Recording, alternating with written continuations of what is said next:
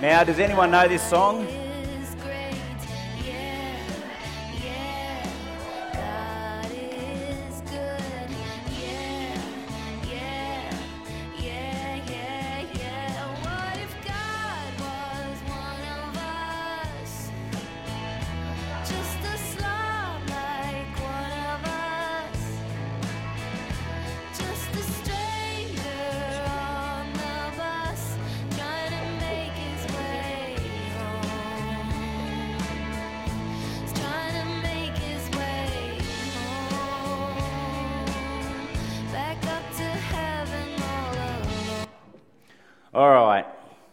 What if God was one of us? Well, that song was written about the time you guys were born, but if you watch Glee, you've probably seen it done since.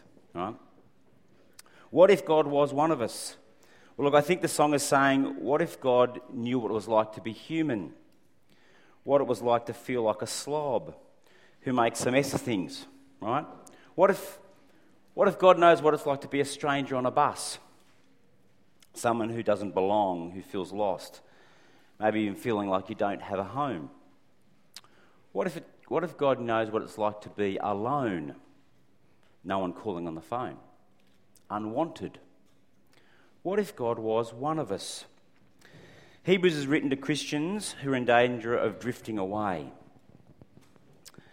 Uh, and it's written to say, don't fall away, don't drift. We saw that yesterday. But the two big things that can cause you to drift, we see it all the time one suffering and the other sin. See, when you suffer, you ask, where is God? Uh, if he cares, why isn't he doing something? Why should I turn to him for comfort? How can he possibly know what I'm going through? And so you end up angry with God and you drift away. Or you sin.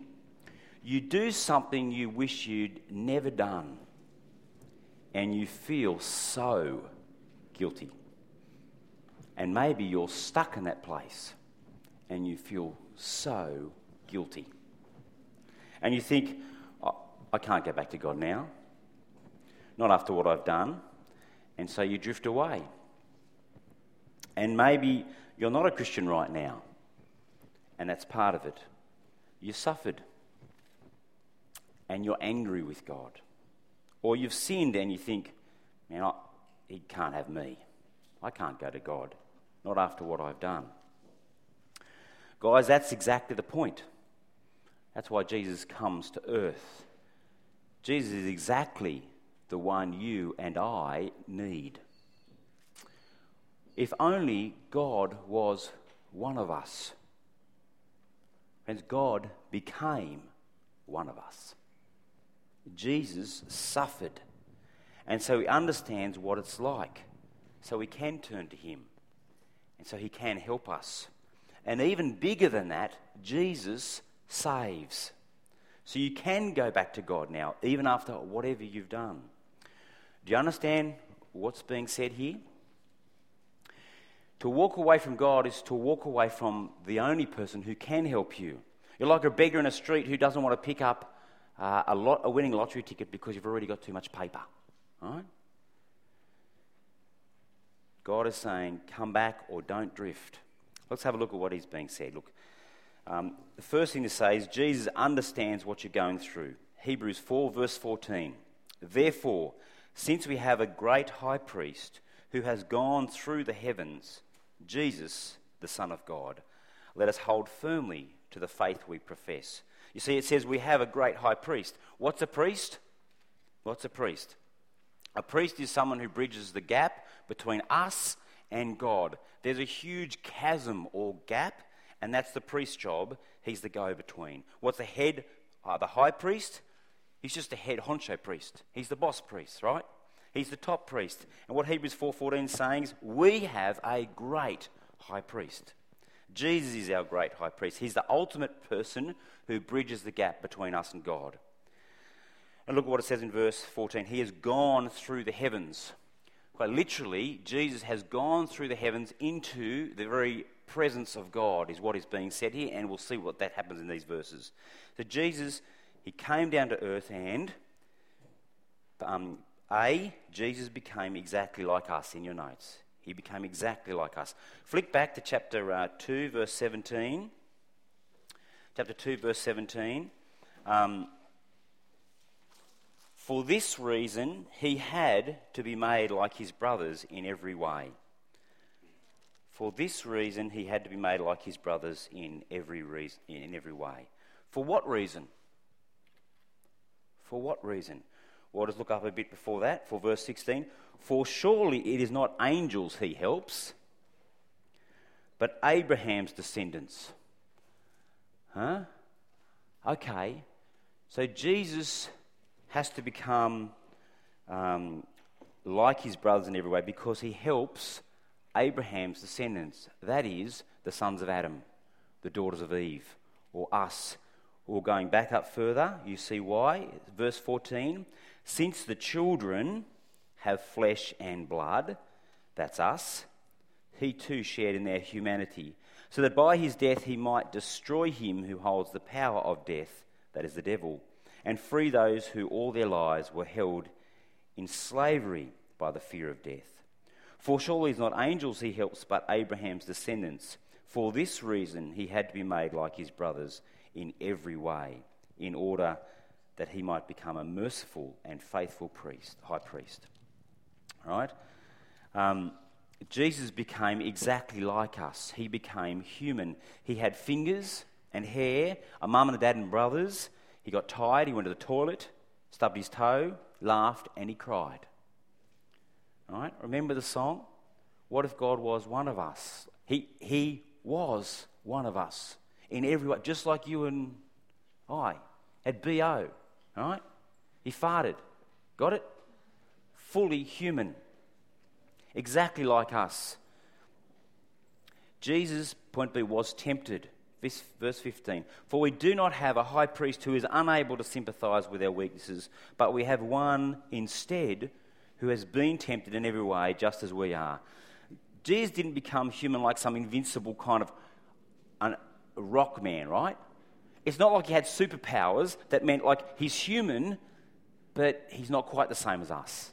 No, no. And therefore, you know, because he's like that, he doesn't really get us. It's not like that. No, no, no.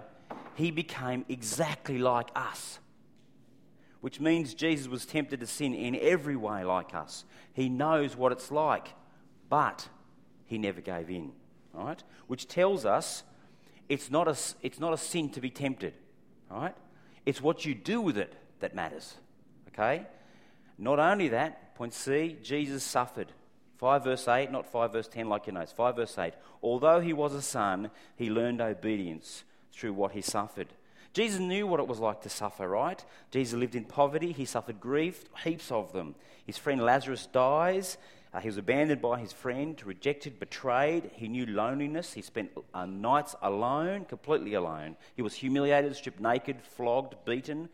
Uh, and of course, Jesus would suffer physically, be whipped, beaten, nails, nails driven through his hands.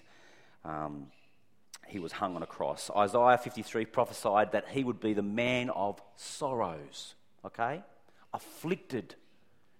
This one, like, no, knows what it is like to suffer, all right?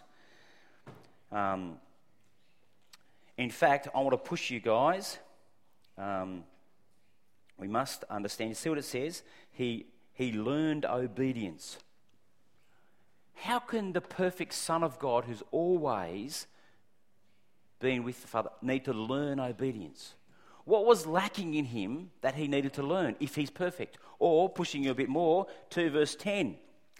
In bringing men, his sons to glory, it was fitting that God, for whom, through whom everything exists, should make the author of, or author of their salvation perfect through suffering. What was not perfect about Jesus? I thought he was already perfect for all eternity. So, what needs to take place? What we need to see uh, is that the idea of the word, therefore, perfect is the idea of completeness. And it's like the, the Father has a road marked out for him, of human existence, and when he completes the road, he fills up by his experience things that he's not yet ex- known, experienced. Okay? So by his suffering, he learns obedience he, in, in a way that he couldn't understand before he was human. Okay? That is, God, the Son, gets suffering like no one else. Because as he, he, he completed the road marked out for him, he knows it perfectly. We mustn't think that God is up in heaven and untouched by suffering, remote and distant. No, Jesus knows suffering better than any of us. So, D, so he can sympathize and help. Verse 15 For we do not have a high priest who is unable to sympathize. The point there is he can sympathize, he gets it. So, when you're going through hard times, um, you know what you want, don't you? You want someone you can talk to. And especially if they can say, I know what that's like. Jesus is someone like that. My, this is a bit close to bone. My eldest child is disabled. She's 14, she's near 8, right? That has brought all sorts of grief to me, right?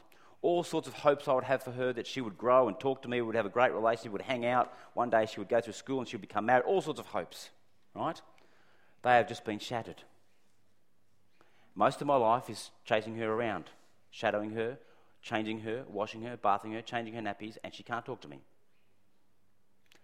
Who gets that? No one. Could, I can try and explain it to you. Can you get it? No. You have no chance. I live in like a parallel universe. But every couple of years, I go away, and there's other families who have children just like my daughter. And you know what? It's wonderful because they get me. They know what it's like to have a child who smears poo everywhere. They have a ch- understand a child who can't talk, who's now an, becoming an adult, to know what it's like to go without sleeplessness, and they just get you. And it's wonderful. They, uh, now, they don't get me fully, but I hope you get a, what it's like to have someone who gets you. And the point of the text here is Jesus gets us completely, right? Jesus gets me. He understands exactly what it's like to be me with all my hardships and struggles. And He understands you. And you see, the point here is you're supposed to take that to Him. Take it to Him. He is your best friend, He is the rock you can lean on, and so pray to Him. You see, that's verse 16.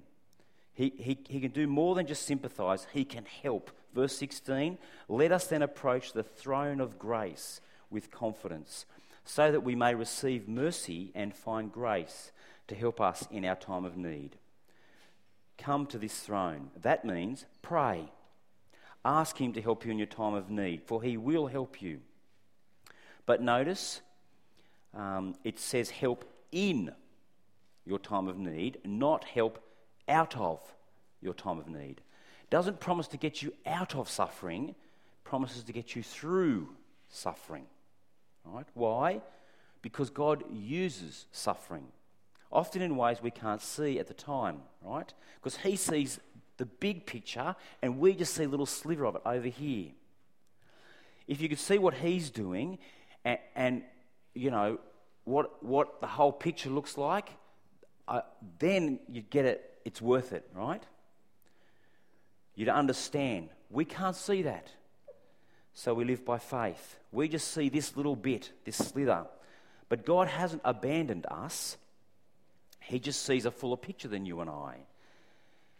And, uh, and so he uses suffering um, to do all sorts of things, maybe to get our attention, to teach us to trust him, to help us fight sin in our lives, to make us tougher, like exercise. You know, you learn to stick at it because you, you've developed this toughness, right?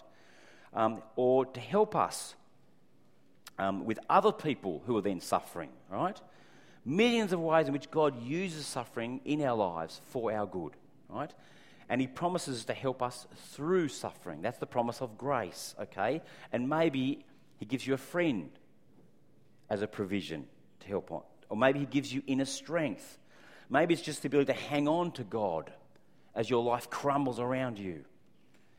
It might not be in the way you expect, but you know that you ask Jesus for help, the promise is he will help you. So come to him when you are suffering or tempted. If you're hurting, what you need most is a friend. Do not run from him. Come to him. And you don't need to do it alone. He stands there with his arms out, ready to surround you with his love, ready to listen, to understand, and to be that friend that never leaves you. The promise of Jesus is, I am with you. That little preposition with is powerful. Get it, right? He is with us. That's amazing. Come to Him when you suffer or are tempted. Um, but that's not all. He doesn't just sympathize, as good as it is, He saves us. See, um, that's point two. Jesus saves, He washes away our sins. Turn with me to chapter 10. And um, as you do that, you might have heard this morning that they almost got a Wii given away yesterday. I don't want to be beaten by that. So I'm offering this morning a new car. Does anybody want a new car? We talked about Ferraris yesterday. Um, no, you come up. There we go. You come get my new car. All right, here it is, my new car. Come on down, all right? Now, might have lied a little bit. It's a new car, all right? Yeah, now let's just look at See, what, what do you see there? It's a slight lie because it's actually a new model of a car, right? But what? You, that's nice, isn't it? What, do you know what it is? What kind of car that is? It's a Hummer, right? Now.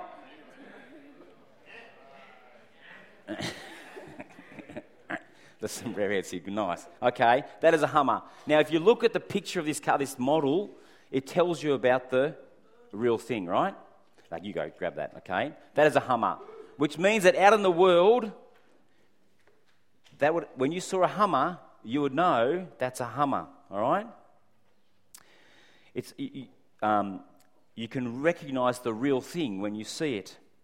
And um, that's what models can do. They're pictures that help us understand things. They help you recognize something. So the question for you this morning is why, why, why do we have in the Bible the Old Testament, right?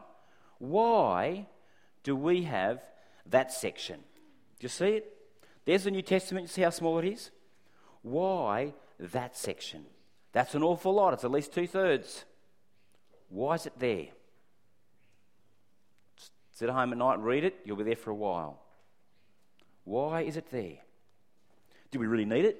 It's a lot of words. It took a long time to write.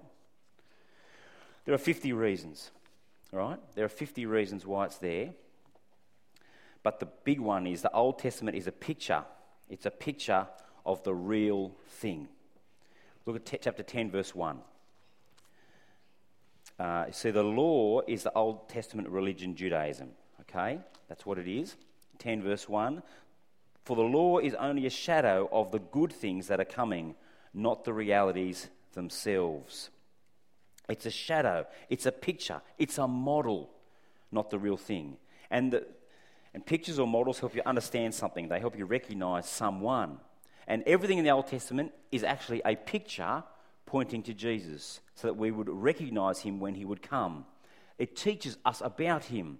And he, Hebrews, the book of Hebrews, spends a lot of time in all the chapters showing that Jesus is the better reality than the Old Testament things themselves. Okay? So here's a few things to give you a picture of what's going on in Hebrews. I'll just you might not understand them all, but just get a feel for this. See, Jesus is a true and better prophet. Jesus is a true and better priest. Jesus is true and better king. Jesus is true and better Moses. Jesus is true and better um, rest in the true and better promised land heaven. Jesus brings a new and better covenant. Jesus is true and better temple. Jesus is true and better sacrifice. So Jesus is true and better salvation. All right? Now, maybe that went over your head, but I hope you got the picture. What's the take home message? When you read the Old Testament, you look for pictures that help you recognize Jesus. In fact, the Old Testament's a one way street, a one way arrow, all the way pointing to Jesus. That's 2 Corinthians 1. It tells us no matter how many promises God has made, they are yes in Christ. Okay? So when you read the Old Testament, you're thinking, how's this point to Jesus? Got it? Good. One thing that it's supposed to teach us is in verse 3. Point B sacrifices show there's a gap between us and God. See, but those, the, those sacrifices, verse 3, are an annual reminder of sin. You see, there's a problem between you and God. It's called sin. I've got the same problem. The Bible says that God is so pure that he hates even to look at anything that's evil. And we do evil. Now imagine your entire life was filmed and put on a DVD. And we showed it up on the screens here at PHAT. Imagine, and the nightly viewing was your life. Everything you've ever done. And then we audioed, put in everything you've said. And then we audioed in everything you've thought, or I've thought and said and done. Right? All the worst things you've thought about and said and done loud and clear so that we could all hear it. And we showed it a movie. Would you want to watch it? Would you want us all to watch it? Man, I wouldn't. I'd do almost anything to not watch myself and not have you watch it.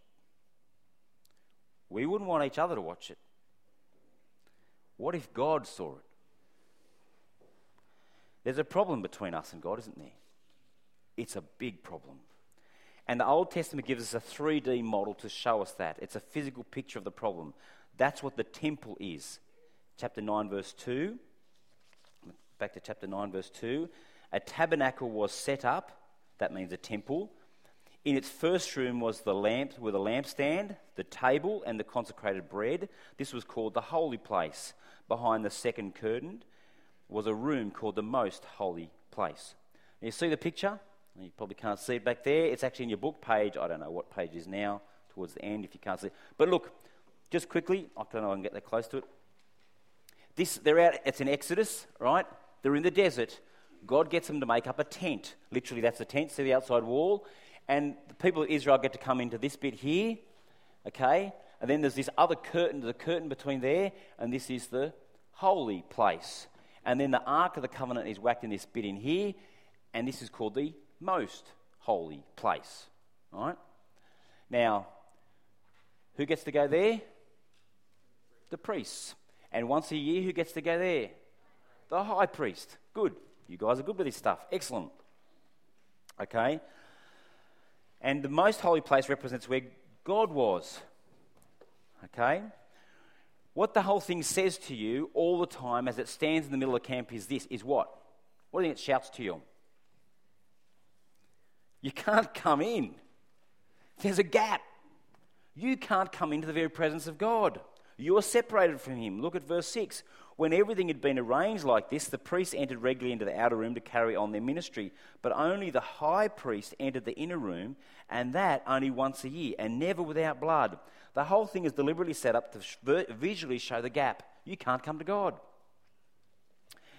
Uh, and only the high priest comes in once a year, and it says, never without blood. Right? Now, um, what's the most blood you guys have ever seen? Anybody's got a really cool blood story? Lots of blood? Come on, there's got to be some good ones out in this crowd. Actually, is there any fans we can get going? It's getting hot in here. You're going to start going on me, sleepy. What's that? Blood? Blood on blood stories?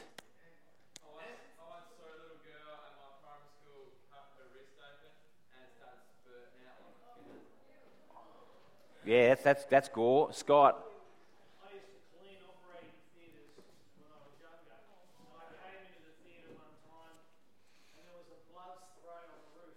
Oh, that's a good blood story. That's not all right. On the back here. Shh. shh.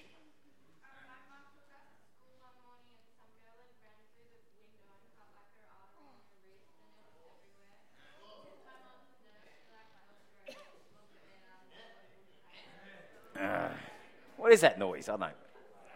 Shh, shh, shh. That's a good blood story.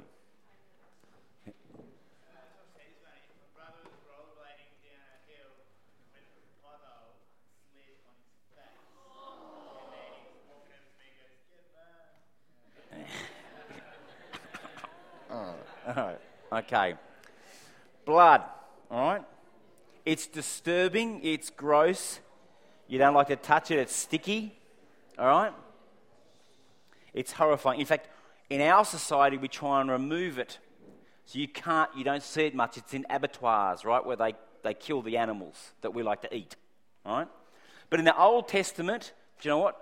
God put it front and center. Blood was everywhere at the altar. You literally came up there with your goat, and, and, they, and they would cut the throat and sprinkle the blood on everybody. Literally, be pouring out blood like this blood everywhere. Blood.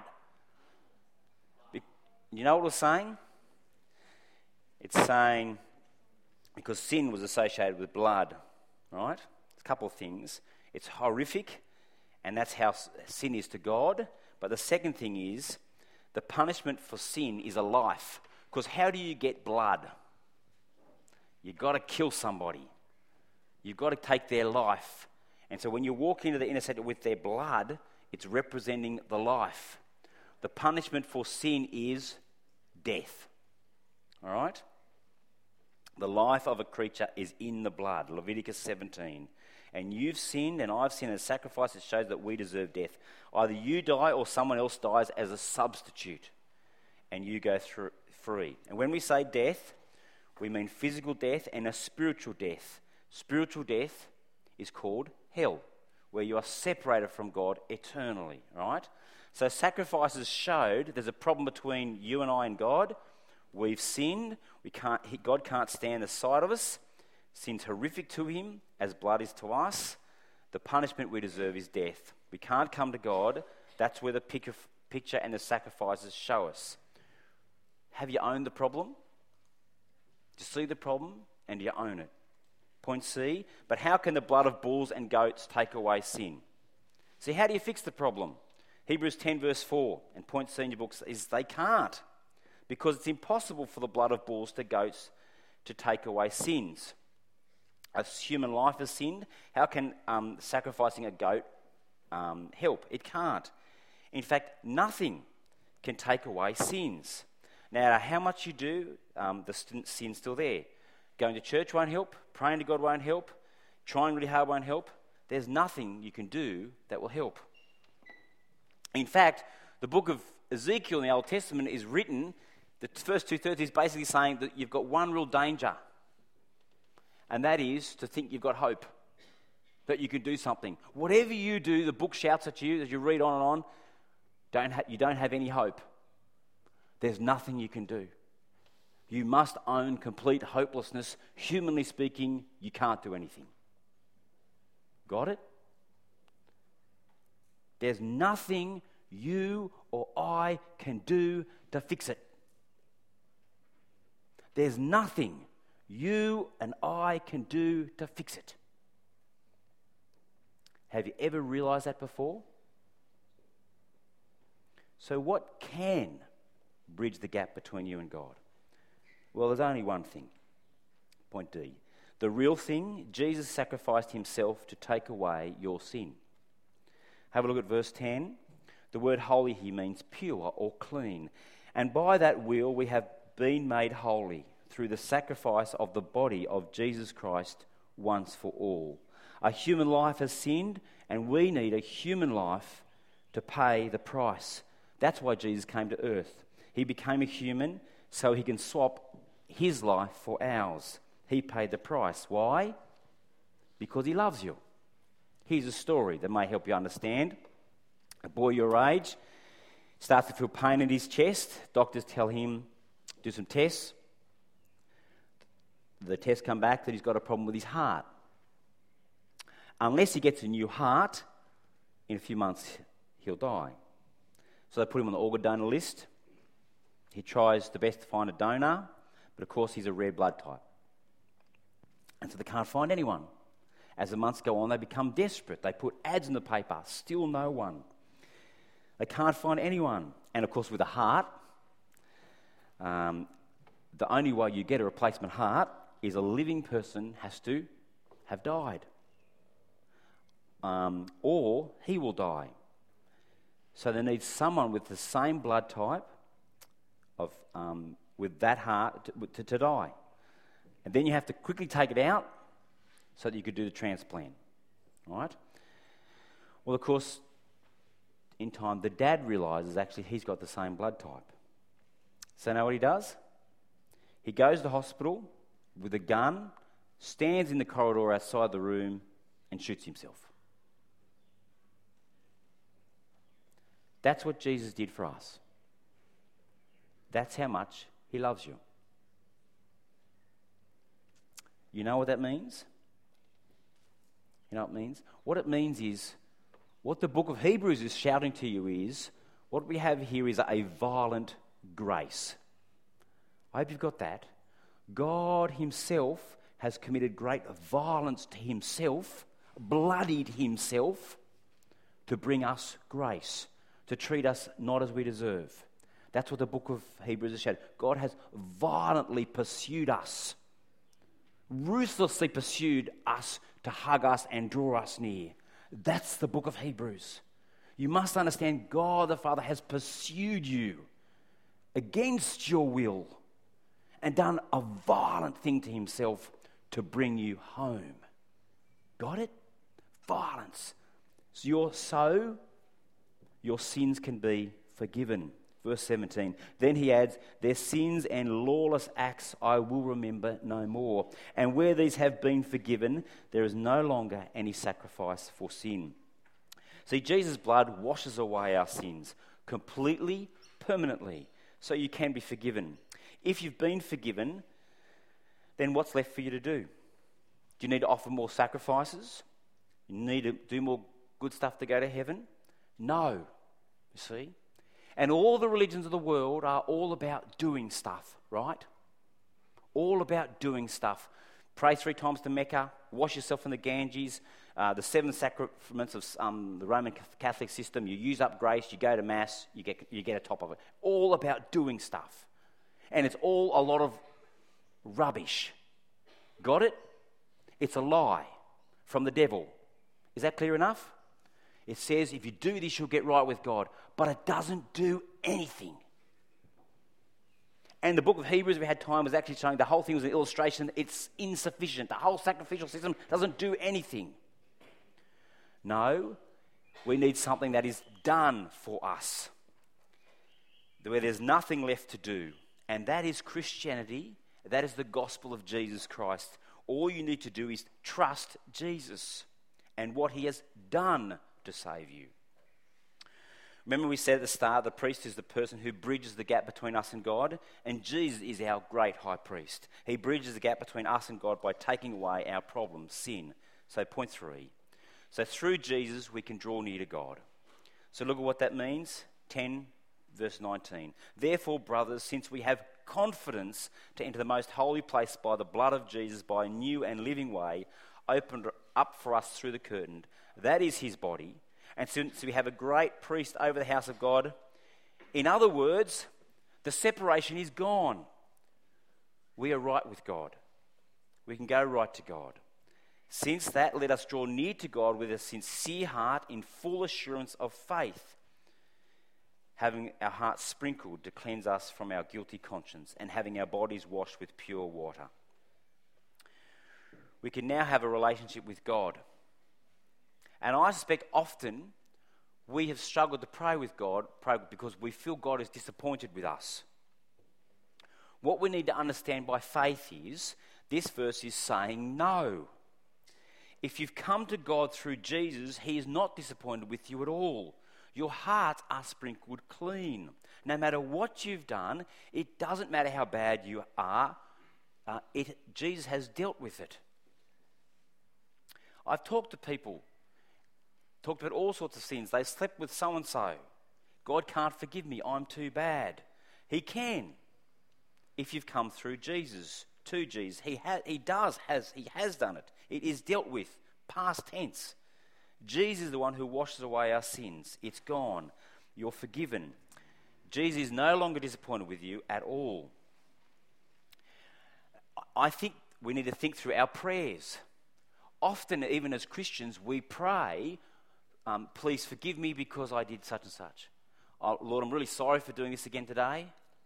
I'm really sorry about this again today. I, I lied and I didn't treat this person right. And, And I get it at one level. It's a relationship and you want to confess your sins. But at another level, it's most unhelpful because your sins, past, present, future, for all time, have been dealt with. You are forgiven. You don't need to repent. If you trust in Jesus, you are fully forgiven. Got it? And that little thing of confession, Jesus' death has dealt with it once for all. Nothing else has to be done. And subtly, as we pray that kind of prayer, which says, Oh, I'm sorry about this, you kind of may twist in your mind how you think God thinks of us. That we have to do good, we have to do these things. That God's posture is a certain posture towards us. You see, God is not standing far away with his back to you, kind of, and his arms crossed and a frown on his face. That is not the posture of God. You see, the posture of God is his, uh, his, his front on, arms wide open, and his eyes are full of love. There's a warm smile on his face, and he's running towards us welcoming us home. That is the posture of God. Your sins have been dealt with. Right? He is for us because of Christ crucified. He's saying, I want a relationship with you. We can draw near to God if you've accepted Jesus' sacrifice. See, it's only Jesus who takes away sins, and so this only applies to you if you've made Jesus your Saviour and King. Are you sure Jesus has taken away your sins? Well, it's very simple to work out. Basically, if you've trusted in Jesus and his sacrifice to make you clean, and if you've turned from your sins to live for Jesus from now on. There's a bit in the booklet that talks about that if you're not quite sure what it means to become a Christian. But if you're 100% sure that you've done those things, you've trusted and you've turned, okay, then you're a Christian. Okay? And, uh, and if not, maybe in the next few days, take time, think about it. But that's, that's all you've got to do to become a Christian. It's not magic. You trust and you turn and you put your trust. You're a Christian. Your sins are forgiven. And you can trust at any time. See, Jesus, why wait? Jesus stands ready to forgive you, to give you a relationship with God, so you can be with Him forever in heaven. Okay? I would urge you to decide this week to give your life to Jesus if you haven't already. All right, finally. If you have turned and trusted, here's three quick things. Enjoy the sweet, sweet release of sins forgiven, right? You are clean, okay? Now, many of you will have experienced when you've become a Christian, there's just that weight off your shoulders, all right? Oh, it's, I'm clean. I am forgiven. All that guilt that you're carrying, it's gone. And uh, I want to urge you remind yourself of that by faith. You are forgiven. No matter what you're done or you are forgiven by Jesus' blood in your place. Okay? Two, live with hope. Hebrews 10:23. Let us hold unswervingly to the hope we profess, for, for he who promised is faithful. If Jesus washed away your sins, you will go to heaven when you die. No matter how bad things get in this life, you have that to look forward to. Um, so, therefore, live in hope. That is a sure hope. We'll look at a bit more tomorrow. But it helps with you as you suffer, right? What is God doing about it? Why doesn't He fix it? Well, He has. It's called heaven, and He's offering us the chance to go there. The problem isn't that God hasn't fixed it, um, it's whether we want the solution.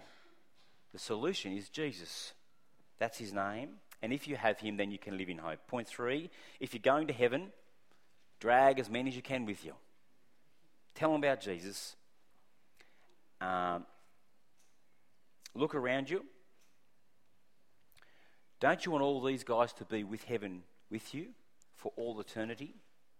Ultimately, it's up to God, but you can help them get there. We need to be a loving, encouraging youth group that looks out for each other. All right? All right, so there's the question Are you drawing near to God? When your life falls apart, don't run from God, draw near to God through Jesus because He knows what you're going through. He can sympathize. He'll help you through it. Don't run away from the one who you need the most. And when you stuff up and you sin, and you will, no matter what you resolve on PHAT, you're going to go home and you know what? You're going to sin again and again. But draw near to Jesus. You don't need to beat yourself up with guilt. Jesus has washed away your sins and He is washing away your sins permanently. And when you hit suffering or sins, draw near to God. If you're a Christian, enjoy that relationship. Pray, read the Bible, talk to Him, trust Him, spend time with Him. If you're not a Christian, turn and trust Him. So you can draw near to God. There's the challenge. Are you? Are you drawing near to God? I'll pray. Father, we thank you that we have one who is just like us, our high priest, the Lord Jesus, who came and became a man and became one of us and knows fully in every way what it is like to experience suffering and temptation, but to stand and be unlike us and never give in, and ultimately to stand in our place upon the place of sacrifice upon the cross, so that once and for all our sins could be dealt with. Father, we thank you for that. We pray for those here who don't yet know you, that they would, would uh, put their trust in Jesus and know the forgiveness that he offers. And we pray for the rest of us that we would enjoy the relationship we have with you, knowing our sins are forgiven and drawing near to you in full confidence of faith. Father, we pray this for all of us for the rest of our days until we will see you face to face. And we ask these things in Jesus' name. Amen.